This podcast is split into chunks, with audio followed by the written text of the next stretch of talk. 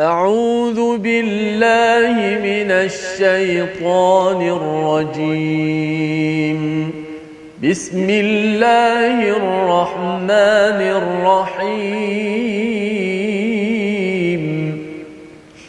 الحمد لله رب العالمين. الرحمن الرحيم. مالك يوم الدين. إياك نعبد وإياك نستعين. اهدنا الصراط المستقيم. صراط الذين أنعمت عليهم غير المغضوب عليهم ولا الضالين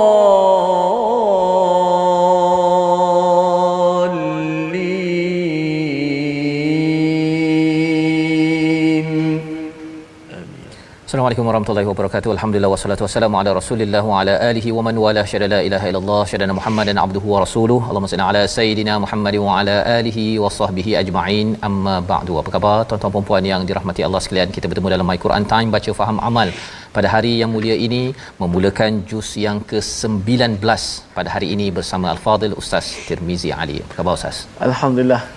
Sihat Ustaz ya. Alhamdulillah bertemu. Saya merasa set baru hari ini. Ah, rasa set baru ya. Jus baru pada hari ini Masya bersama dengan tuan-tuan yang berada di rumah terus ceria. Kita bersama Ustaz Tirmizi semalam ada yang tanya Ustaz ya. di ruang komen dia kata ah. mana Ustaz Tir kan Allah. lama sangat. Ha, hari ini bersama dengan Ustaz Tir dan saya jemput tuan-tuan untuk berkongsi share di ruang Facebook tersebut komen di dalam ruang tersebut. Juz 19 ha, 19 bersyukur betul kita pada Allah Subhanahu Wa Taala. Allah izinkan kita sampai saat ini menghirup nafas bersama al-Quran bukan biasa-biasa bukan sesuatu yang kebetulan tetapi telah disusunkan Allah dan kita menyahut seruan itu kita syukur dan kita ingin sama-sama memulakan majlis kita dengan doa ringkas kita subhanakala ilmalana illa ma 'allamtana innaka antal alimul hakim rabbi zidni ilma. Saksikan apakah ringkasan sinopsis bagi halaman pertama juz 19 halaman 362. Pada ayat 21 hingga 24 kita akan melihat kepada permintaan kaum musyrikin agar malaikat turun kepada mereka atau mereka melihat Allah serta penjelasan akan batalnya amalan mereka. Ini adalah satu cabaran mereka kepada Allah dengan meng, tidak mengindahkan kepada kepada al-Quran. Yang ke-25 ayat 25 hingga ayat yang ke-29 kita akan melihat keadaan menakutkan pada hari kiamat. Ya, sebagaimana kita maklum ayat pertama surah al-Furqan menjelaskan tentang nadhira, ya, amaran-amaran yang akan diberikan. Pada ayat 30 hingga 32 kaum kafir meninggalkan al-Quran dan meminta agar al-Quran diturunkan sekaligus padahal ada manfaat yang tersendiri. Jadi ini adalah ringkasan secara ringkas dalam surah Al-Furqan ada empat perkara penting. Tabarak kalau ayat pertama itu kita bincang iaitu bercakap tentang Allah yang maha barakah maha hebat, bercakap tentang Al-Furqan Al-Quran, abdihi rasul dan juga lil alamin nazira amaran tentang hari akhirat. Empat perkara ini empat sekaligus yang kita akan lihat satu persatu bagaimana Allah merungkai agar kita dapat hidayah daripadanya. Kita baca dahulu daripada ayat 21 hingga 26 dipimpin Al-Fadhil Ustaz Tirmizi Ali. Baik, Alhamdulillah. Terima kasih Fadhil Ustaz Tuan Fazrul, penonton-penonton, sahabat-sahabat Al-Quran. Alhamdulillah. Terima kasih pada semua. Terus setia istiqamah dalam My Quran Time. Uh, baca faham amal teruskan share bagi yang menonton-nonton di, Facebook uh, TV Al Hijrah boleh teruskan tekan butang share di bawah dan juga yang di rumah juga boleh share dengan, dengan grup-grup WhatsApp. Jom sama-sama tengok My Quran Time kerana muka surat yang ke-362 syarat dengan ilmu peringatan dan pengajaran untuk kita semua uh, ada satu ayat yang cukup uh, terkesan kita pada ayat 30 pada hari ini. Moga-moga kita tak tergolong dalam golongan apa yang Nabi sebut itu. insya-Allah Ustaz Faz akan terabur pada muka surat yang sangat penting juga untuk kita belajar pada hari ini. Jom sama-sama kita ikhlaskan niat kita. Uh, selawat Nabi sallallahu alaihi wasallam kita baca ayat yang ke-21 hingga 26 nahwan insyaallah auzubillahi minasyaitanir بسم الله الرحمن الرحيم وقال الذين لا يرجون لقاءنا لولا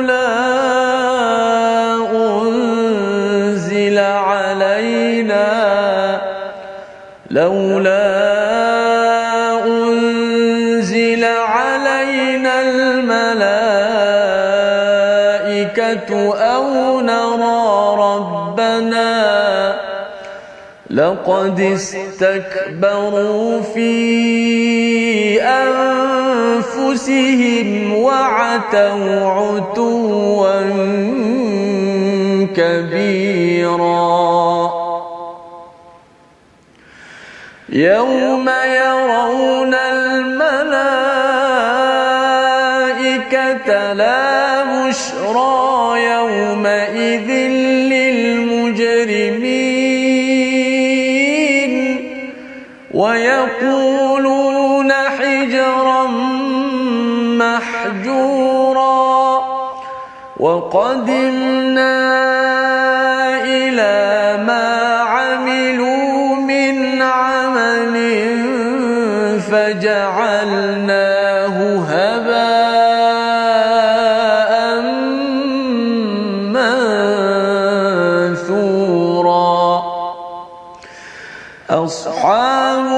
الجنة يومئذ خير مستقرا وأحسن مقيلا ويوم تشقق السماء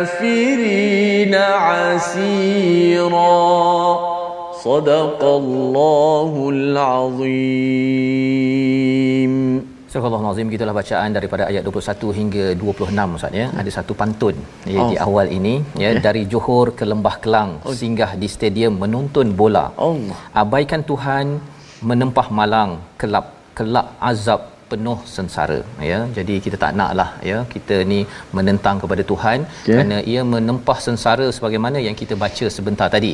Apakah yang kita baca?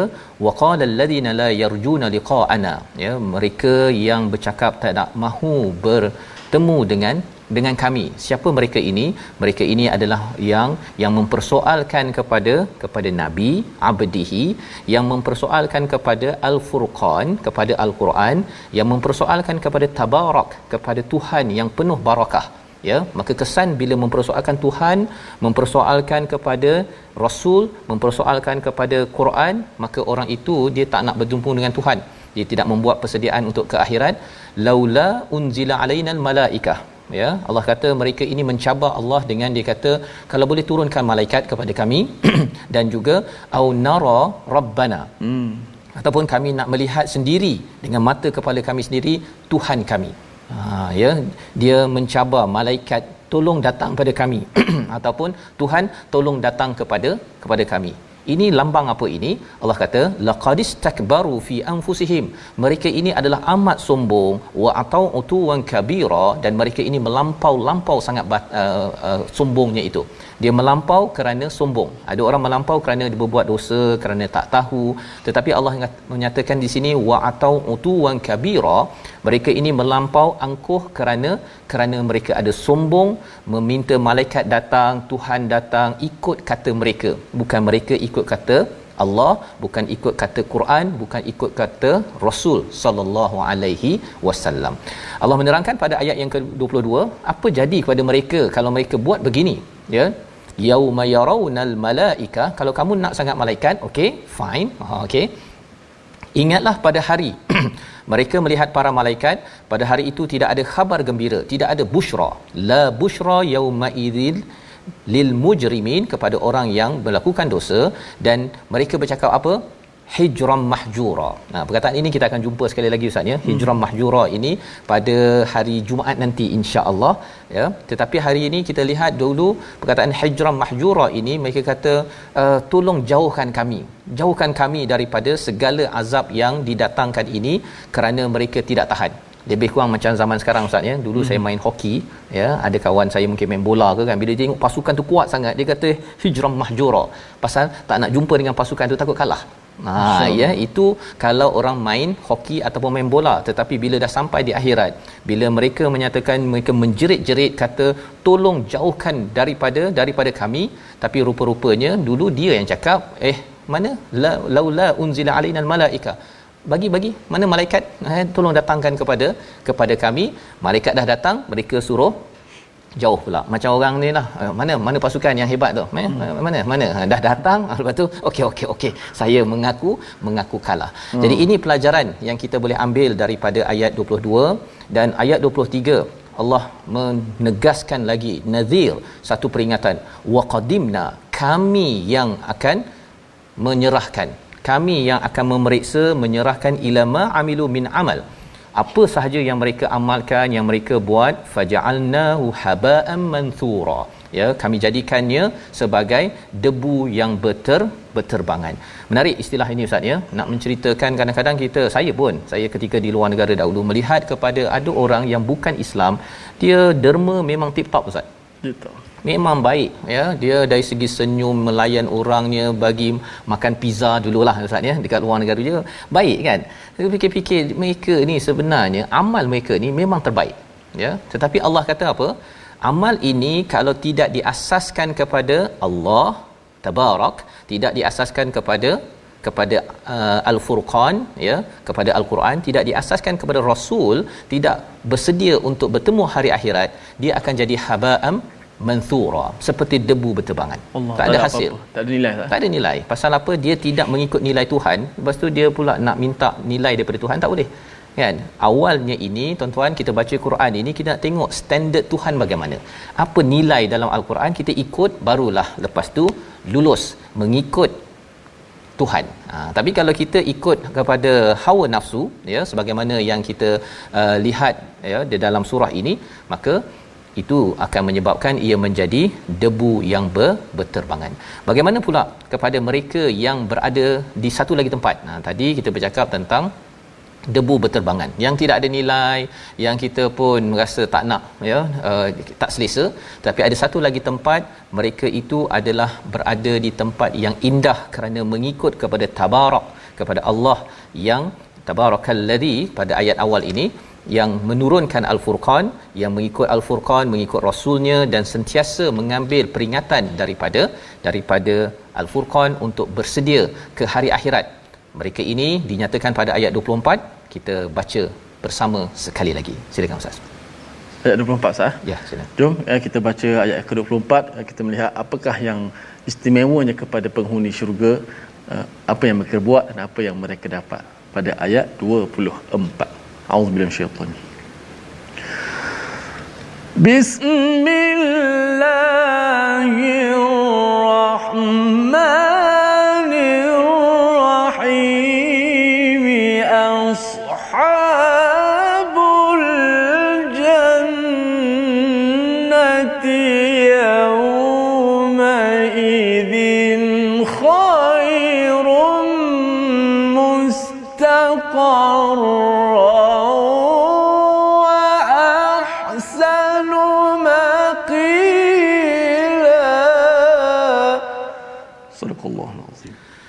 penghuni-penghuni syurga pada hari itu mendapat tempat yang paling baik dan paling indah untuk beristirahat ya. Istilah yang Allah gunakan sini ashabul jannah mereka ini berada di syurga pada hari itu berbanding dengan satu lagi kumpulan yang mereka ini tidak berjuang bersama dengan Allah bersama dengan rasul bersama dengan furqan kitab al-Quran dan juga perjuangan hari akhirat yang berjuang ini dia dapat apa?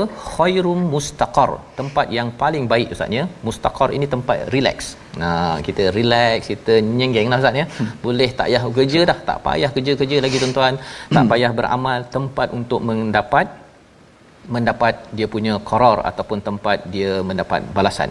Dan Allah menyatakan di sini wa ahsanu maqila ya. Tempat istirahat ha, tempat tinggal tempat istirahat. Apakah kepentingan kita memahami ayat ini?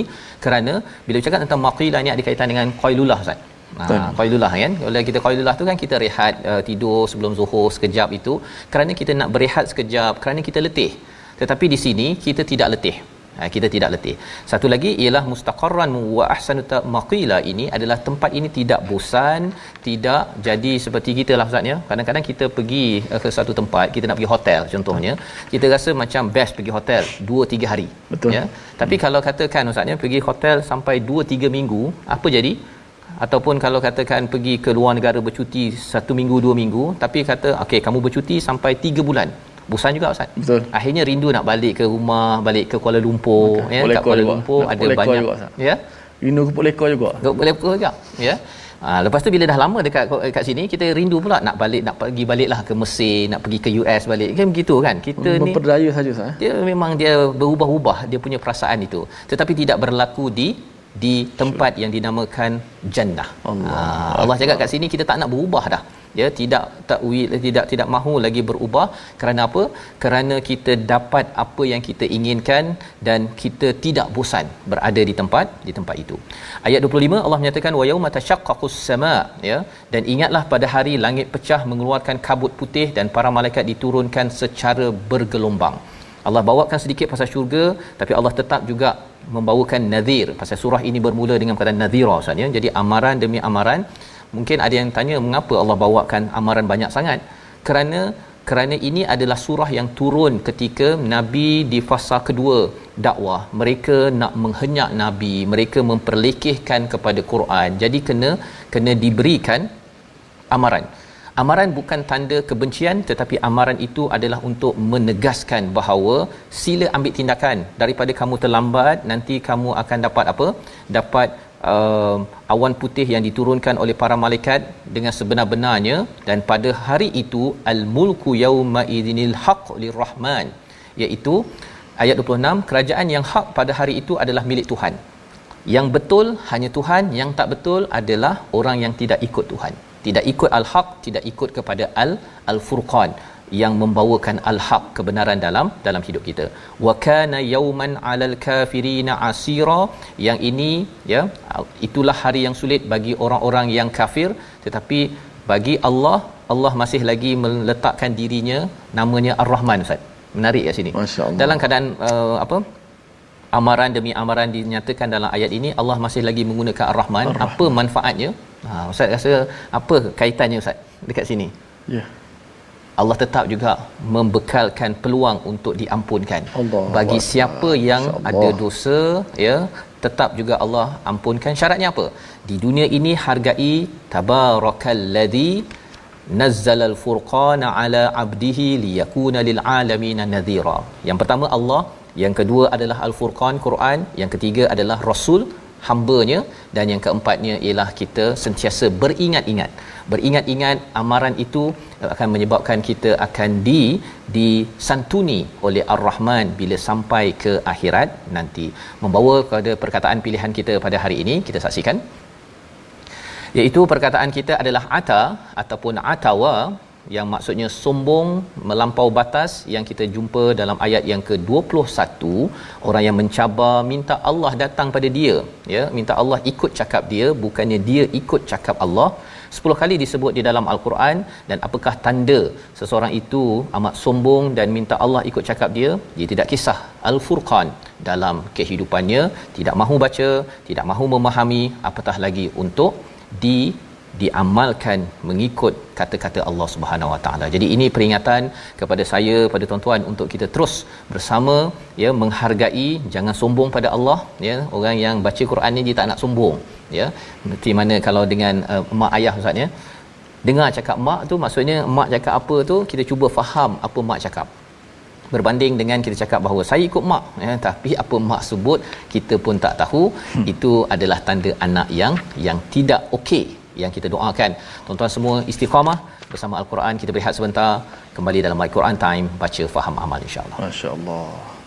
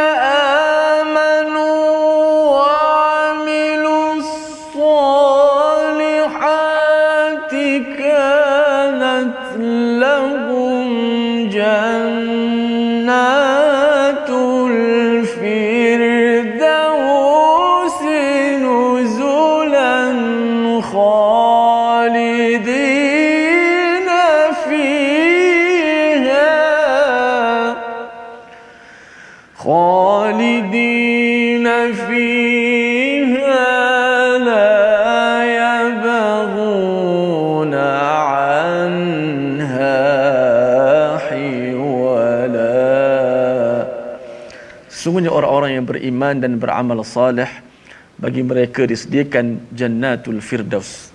Syurga firdaus bagi tempat tinggal kediaman mereka. Mereka kekal di dalamnya dan tidak ingin berpindah lagi. Inilah alam yang kekal abadi. Ada sahabat kita Sumayyah Tambi Hussein. Ya Allah redalah kami dan masuklah ke syurgamu alam yang kekal abadi. Uh, Ustaz Fah sebut tadi kalau hotel duduk 2-3 hari, 2-3 minggu uh, outstation pun musafir ataupun pergi pergi bercuti Betul. rindu nak balik rumah balik. Ada sahabat kita Sadiah Muhammad Arifin kata betul. Saya pernah kerja 2 3 minggu di hotel, makan semua siap hmm. disediakan tapi rindu juga nak sampai ke rumah Safas eh. Ya. Maknanya itulah uh, kesenangan yang sementara itu bukan tak boleh ambil senang, senang seronok tapi jangan sampai memperdayakan kita uh, daripada uh, Al-Quran Al-Karim insya-Allah. Uh, ini semua orang pakat mengaku orang KL semua Safas. uh, saya orang Kuala Lumpur, kita pun sekarang ni tengah sedang di Kuala Lumpur juga Ustaz. Dia sekejap Safas, je Ustaz. Ha? Dia sekejap je. Dia sekejap mengaku je. KL tu. Ya, dia mengaku Johor ke mengaku KL ke Perlis ke.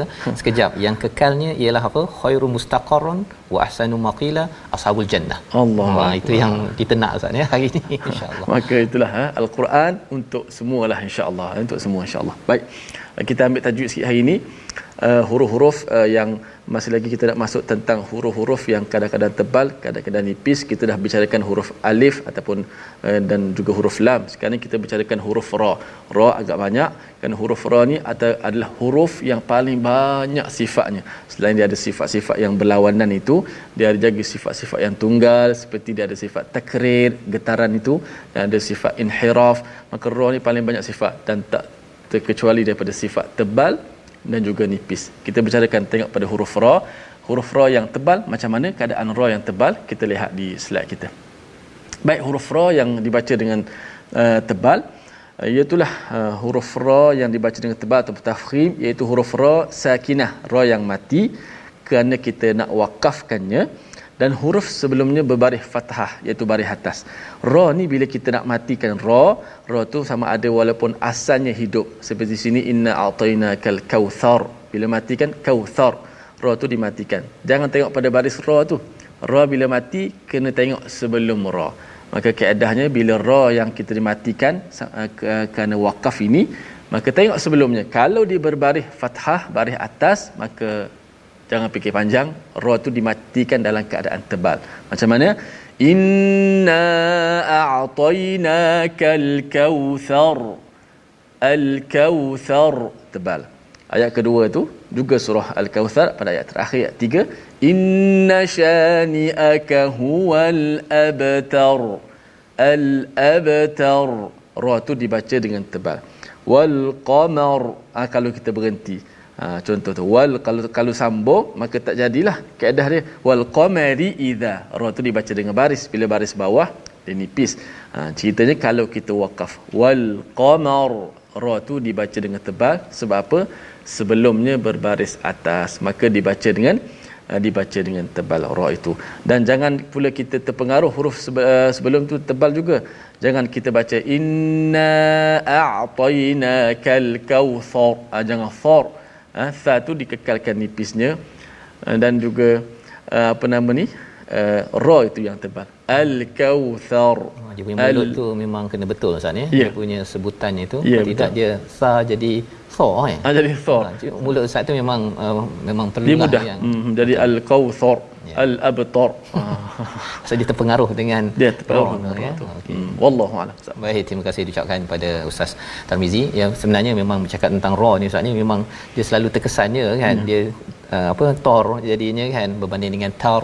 Jadi ini pelajaran yang penting pada hari ini untuk sama-sama kita beri uh, perhatian. Nadhira ustaz ya? Nadhir peringatan yang Allah nyatakan untuk kita pastikan kita tidak uh, apa tersilap terbabas diselekoh tajam dalam membaca membaca al-Quran insya-Allah. Baik kita nak menyambung pada ayat 27 hingga 32 ya? Kalau kita tengok yang kita dah baca ustaz ya yeah. ayat yang ke-26 uh, uh, sudah pun kita bincang bahawa Allah Ar-Rahman ini yang yang berkuasa bila kita sampai di akhirat nanti Allah lah yang membawakan uh, kebenaran Allah yang sama sebenarnya yang menurunkan al al-Quran. Jadi bila sudah diadili oleh yang Maha Penyayang, ha, bila diadili oleh yang Maha Penyayang, apakah yang berlaku kepada mereka yang mempermainkan Tuhan. Lebih kurang macam kat dunia ustaz ya. Mempermainkan mak sendiri. Kan? Mak dah sayang kita tapi mempermainkan mak. Sampai satu masa bila katakan dah jadi mujrimin kena panggil kat sekolah kan? Mak cik sila datang ke sekolah pasal anak mak cik ni ada buat masalah. Hmm. pada waktu itu apakah yang berlaku pada si anak? Anak akan jadi amat menyesal. Menyesal di akhirat macam mana? Kita baca daripada ayat 27 hingga 32 silakan ustaz Baik, jom sama-sama kita baca ayat yang ke-27 hingga 32 kerana ada penyesalan apabila kita silap memilih uh, kawan ataupun silap memilih orang-orang yang kita percaya menjadi pemimpin. Insya-Allah akan kita tadabbur. Semoga kita tak menyesal kerana memilih silap memilih orang-orang yang kita percayai. A'udzubillahi minasyaitonirrajim.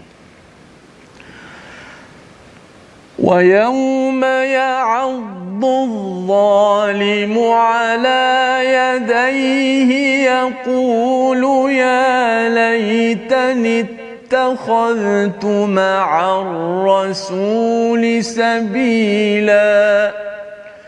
يا ويلتى ليتني لم أتخذ فلانا خليلا.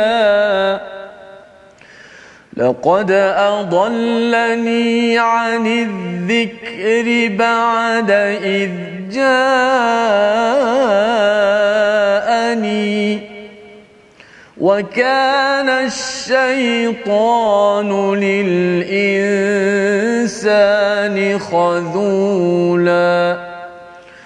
وقال الرسول يا رب إن قوم اتخذوا هذا القرآن مهجورا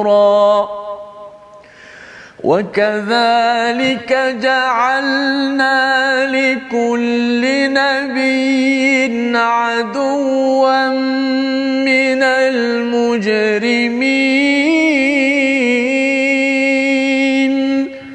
وكفى برب ربك هاديا ونصيرا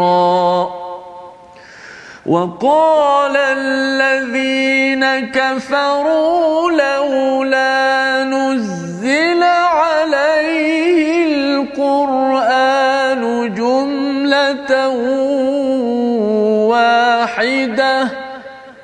كذلك لنثبت به فؤادك. كذلك لنثبت به فؤادك ورتلناه ترتيلا. صدق الله العظيم. Surah Al-Nazim kita dah bacaan daripada ayat 27 hingga 32 ya. Maksudnya dan ingatlah pada hari ketika orang zalim menggigit dua jarinya maksudnya menyesal betul-betul. Kerana apa mereka bercakap begitu? Mereka kata yaqulu ya laitani takhaltu ma'ar rasul sabila. Iaitu alangkah ruginya alangkah baiknya kalau katakan aku ini mengambil ma'ar rasul sabila mengambil jalan bersama rasul. Apa maksud jalan bersama rasul? Berjuang bersama rasul apakah yang boleh kita buat zaman ini tuan-tuan? Kita share dekat Facebook kita beritahu pada kawan ingatkan pada anak tentang al-Quran tentang apakah yang diperjuangkan oleh sunnah Rasul sallallahu alaihi wasallam. Maka inilah yang diinginkan oleh mereka yang berada di hari akhirat. Gigit jari. Ha, gigit jari. Menyesal sangat kerana apa? Kerana mereka tidak ambil serius tentang tentang perkara ini. Ayat yang ke-28 lagi mengerikan. Mereka Allah. cakap apa? Ya wailata laitani lam attakhidh fulanan khalila. Iaitu maksudnya wahai tuhan celakalah aku kalaulah dahulu aku tidak menjadikan si fulan itu sebagai teman akrabku. Nah khalila ini adalah teman akrab yang kita spend masa gunakan masa banyak ustaz. Ya. Yeah. bercakap uh, belanja makan kita mungkin undi dia kita beri ketaatan kepada dia berikan masa kepada dia. Tapi rupa-rupanya sampai di akhirat perkataannya apa ustaz? Fulanan fulanan ini lebih kurang kalau kita ada kawan kita rapat sangat dengan kawan namanya A lah. Mm-hmm. tapi bila sampai di akhirat kita tak panggil dia A kita panggil dia dia si dia dia dia. Tak nak beritahu nama pun. Pasal bila beritahu nama itu tandanya kita memuliakan. Tetapi bila dah sampai di sini mereka menyatakan betapa ruginya saya mengambil dia. Ha, dia tak nak beritahu pun namanya kerana amat benci kepada orang-orang yang tidak berjuang bersama bersama Rasul sallallahu alaihi wasallam. Khalid ini siapa? Mungkin rakan kita, mungkin itulah isteri, suami, anak dan sebagainya yang kita ambil masa yang banyak kita bersama. Jadi kita perlu memastikan ya ini dijaga dan disambung pada ayat 29 sesungguhnya dia telah menyesatkan aku. Ha, tak habis lagi ustaz ya. Dia dakwa pula di depan Allah kawan aku ni yang rapat ini ataupun pasangan saya ini dia telah menyesatkan aku daripada peringatan ketika Quran itu telah datang kepadaku dan syaitan memang pengkhianat manusia. Istilahnya wa kana syaitanu lil insani khadula khadula ini maksudnya dia uh, kawan saatnya dia rapat dia rapat mm-hmm. ya macam syaitan kalau dalam surah uh, al-anfal. Yeah. dia dah uh, bersama dengan perang beri semangat apa sebagainya tapi bila dah nampak dah tentera kat depan dia cabut. Ini adalah syaitan dia akan beri semangat berikan rasional untuk kita buat itu buat ini lepas tu bila dia dah nampak kebenaran bahawa bahaya dia akan tinggalkan kita dan akhirnya kita terkontang kanting dalam keadaan tanpa mengikut hidayah tanpa berjuang bersama bersama Rasul. Ha, berbanding dengan Khalil yang bersama Rasul, hmm. kawan pasangan yang beriman dengan Quran, dia waktu senang bersama kita, waktu susah pun tidak tinggalkan tidak tinggalkan kita. Jadi ini ayat yang menerangkan kita kena pilih kawan yang berjuang bersama. Ha ya jangan pilih kawan kerana bisnes semata-mata kerana kenapa lagi? Kerana duit semata-mata hmm. tak jalan Ustaz. Tak jauh ya. Akhirnya tikam daripada belakang. Ayat yang ke-30 ya adalah satu komentar rintihan daripada Nabi sallallahu alaihi wasallam. Amat menyayat hati. Kita nak baca sekali lagi ayat 30 ini agar kita sedar kalau Nabi Musa dia nak sesuatu Nabi Musa nak sesuatu ustaznya minta pada Allah. Minta pada Allah minta pada Allah. Nabi Muhammad Nabi Muhammad pandang ke langit saja kalau kita tengok dalam surah al-baqarah pandang ke langit saja tak cakap apa-apa Allah sudah pun menjawab dengan menukar kiblat ustaz. Tak cakap apa-apa. Nabi Musa minta bawa Allah bagi. Nabi Muhammad pandang ke langit saja ya dalam keadaan sedih Allah terus menjawab dengan menukar kiblat dan memberi perubahan kepada seluruh manusia. Bagaimana kalau ketika Nabi tak cakap Allah bagi ketika Nabi merintih ayat 30 kita baca bersama-sama untuk kita sedar bahawa jangan sampai Nabi merintih bahawa kita ada ciri-ciri dalam ayat 30 ini. Silakan. Masya-Allah. Kita baca ayat 30. Mudah-mudahan Allah Subhanahu Wa Taala kurniakan kepada kita kawan sahabat yang sejati yang bila kita jumpa dia uh, bercakap dengan dia kita ingat akhirat kita akan cinta kepada Allah Subhanahu Wa Taala. Sebab itulah ulama letak syarat kalau kita nak berubah jadi baik wajib tinggalkan dua perkara. Pertama sekali ialah tinggal kawan-kawan kita yang jahat hmm. ataupun yang kedua kawan kita dah nampak berubah ataupun kita boleh ubah dia kita kuat kalau kita tak mampu kuat untuk ubah dia janganlah kita tinggal sementara ha, ni baru baru kita bertaubat seminggu ha, pergi alumni pukul tujuh buat jamuan ingat solat jemaah rupanya karaoke dah Ustaz Fah baru nak ubah mana kena tinggal kawan-kawan pilih kawan kena penting ajar anak-anak kita nak masuk asrama jangan jangan kita pesan suruh jimat jimat duit je penting solat pilih kawan. Kalau kawan yang pilih pergi surau awal, insya-Allah anak kita akan ikut. Al-mar'u ala dini khalili. Seorang itu akan ikut agama kawan dia. Wallahu Kita baca ayat 30. Ini pesanan yang cukup hebat, yang cukup menggerunkan kita semua. Mudah-mudahan kita baca dulu. أعوذ بالله من الشيطان الرجيم. وقال الرسول يا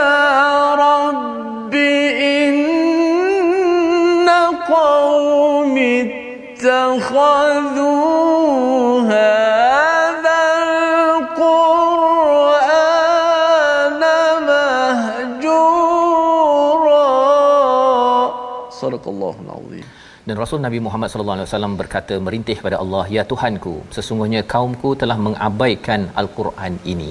Ini adalah perkataan Nabi sallallahu alaihi wasallam dalam keadaan ini sebenarnya asalnya merujuk kepada orang-orang yang tidak beriman. Mereka ini mahjura. Apa maksud mahjura? Mahjura ini diabaikan, dihijrahkan katakan orang uh, Johor ustaz ya dia dah berpindah ke Kuala Lumpur dan mm-hmm. dia tak balik-balik lagi ke Johor itu namanya berhijrah. Ha ya dia balik pun sekali-sekala sahaja ke ke Johor. Apabila diletakkan istilah ittakhadhu hadzal qur'ana mahjura dia merujuk kepada al-Quran patah balik pada Quran kadang-kadang je ustaz. Kadang-kadang waktu mak nak meninggal, waktu ayah nak meninggal, waktu dia nak meninggal kot. Kan? Waktu itu orang lain yang bacakan dia. Tapi lainnya itu dia tidak mahu merujuk kepada al-Quran. Ketika membuat keputusan dia tidak menggunakan masa yang banyak bersama al-Quran ataupun dia tidak kisah pun apa yang ada isi dalam surah al-furqan. Apa aku hmm. kisah? Surah yasin. Dah baca baca jelah dah habis majlis tahlil. Saya pun teruskan kehidupan macam macam biasa. Inilah yang dirintihkan oleh nabi sallallahu alaihi wasallam. Nabi merintih mengadu pada Allah ya Allah kaumku ha, kaumku ni awalnya musyrik Mekah sifat-sifatnya ada yang dinyatakan tadi tak nak guna masa, tidak mahu melihat mesejnya, tidak mahu mendengarnya. Tetapi perkara itu juga berlaku dalam diri umat Islam sekarang. Dan inilah perjuangan yang penting kita usahakan tuan-tuan ya. Kita usahakan iaitu kita ingin memastikan Quran ini kita tidak tinggalkan. Ha, tak apalah kita orang apa ustaz ya, orang Perak pergi ke KL ke orang Perlis pergi ke KL tak apa. Ya balik sekali-sekala. Tetapi Quran jangan kadang-kadang. Oh, ha, tak boleh kadang-kadang. Allah kata bahawa ayat 31 wa kadzalika ja'alna likulli nabi ya pada setiap nabi itu ada musuh di kalangan orang yang berbuat dosa. Ya dan ada orang yang buat dosa ni dia kata Quran ni ada apa ustaz ni kan? Tak ada hmm. apa kan. Tapi Allah kata apa? Wa kafa bi rabbika hadiyan Quran ini apa-apa. Ha, bukan bukannya tak ada apa ustaz ya. Dia adalah sumber hidayah. Cuba kita bayangkanlah tanpa Quran tuan-tuan pukul 12 kita buat apa tuan-tuan? Ha kan? Tanpa hidayah kita bincang sebelum ini makan tengah hari bukan sekadar kita nak makan apa? Yeah. kita nak makan siapa? Kan sambil makan itu dia nak buat projek ini rasuah sana rasuah sini. Dan orang yang dapat hidayah daripada Quran tidak akan buat begitu tidak akan buat begitu. Yang pertama. Yang keduanya dia adalah nasira pertolongan besar daripada Allah Subhanahu Wa Taala dengan Quran. Dengan Quran ini. Kerana apa? Kerana kalau kita tidak ada Quran kita tak tahu bahawa sebenarnya kita ada misi kehidupan. Kita rasakan hidup kita jalan jalan jalan jalan lepas tu mati. Ha itu sahaja. Ya tetapi kita tahu bahawa Allah sedang membantu kita. Kalau kita tengah down tuan-tuan ada yang sakit dan sebagainya kita tahu Allah akan sentiasa membantu membantu kita. Jadi bila ada musuh ini, musuh bercakap kepada Nabi, dia cakap dalam ayat 32, ya. Dia kata apa? Kalau boleh Quran ni tak boleh ke turun sekaligus saja. Ya. Zaman sekarang kalau boleh Quran ni tak boleh ke saya ada teknik saya boleh faham dalam masa 2 3 hari, saya terus je faham pandai baca Quran hmm. kan terus tadabbur habis 30 juzuk dalam masa 3 hari tak oh. boleh ke begitu ya ha, apa jawapannya kadzalika linuthabbita bihi fuadak. Ya. Rupa-rupanya Quran ini turun sedikit-sedikit kepada nabi tuan-tuan ya. Dan Quran yang lengkap ini juga sampai pada kita kita dapat satu halaman. Satu halaman pun tadabbur satu hari satu jam. Kita dapat pun mungkin 2 3 point. Itu sebenarnya memang modul bagaimana Quran disampaikan. Sikit-sikit untuk meneguhkan fuad apa itu fuad? Fuad ini adalah lapisan nombor tiga dalam hati kita. Kita ada sadar, kita ada qalb, kita ada fuad, tempat perasaan, tempat perjuangan. Maksudnya, pasal nak berjuang dengan Quran ini dia kena nafas panjang. Kalau tidak, semangat kita makin lama makin down, down, down. Tuan-tuan nak baca Quran setiap hari. Ada tuan-tuan rasa pernah rasa bosan? Ustaz pernah ada rasa down sikit tak Ustaz ketika bersama Quran? Betul, betul. Ada Ustaz ya. Ada Macam mana Ustaz menguruskan perkara tu? Ya kadang-kadang ada mari uh, kita rasa apa ni bila kadang-kadang kita susah nak mengingat ayat al-Quran ataupun kita cuba buat cara lain pula lah mm-hmm. kita tengok pada makna tadabburnya untuk bagi kembali kekuatan tapi dia ada memang ada tu, graf turun naik turun naik tapi bila kita sentiasa sentiasa lawan perkara tu mm-hmm. istiq apa ni kita mujahadah, mujahadah. insyaallah kita dapat insyaallah insyaallah ya jadi itu sebenarnya peranan al-Quran ini sendiri bila kita cuba pegang juga ustaz ya mm-hmm. ia menjadi sebagai nasira yeah. pertolongan Tolong. bukan kita tolong Quran Quran yang tolong tolong kita warat warattalnahu tartila ha, kita kena baca dengan tartil dengan betul-betul dengan perlahan-lahan dan kemudian diikuti pula dengan kefahaman kemudian diikuti pula dengan amalan sedikit demi sedikit tapi ia meneguhkan kalau tidak dia jadi macam naik tangga ustaz. Hmm. Eh, sepatutnya naik tangga satu satu satu kan. Tapi kita daripada tangga satu tu dia punya terus lompat pada tangga nombor 100. Apa jadi tuan-tuan? Tangga tu terbalik lepas tu yeah. tak nak baca Quran dah. Ha kan tak nak saya trauma saya bila baca Quran demam. Rupanya apa? Satu hari 30 juzuk. Yeah. Ya, kita baca sikit-sikit, tadabbur sikit-sikit, moga Allah meneguhkan perjuangan kita bersama Rasul. Membawa kepada resolusi kita pada hari ini kita saksikan iaitu pada hari ini kita doa pada Allah agar sentiasa kita buat persediaan bertemu Allah dengan amal bukan mempersoalkan malaikat malah minta Allah jumpa kita pula ikut cakap kita. Nombor satu.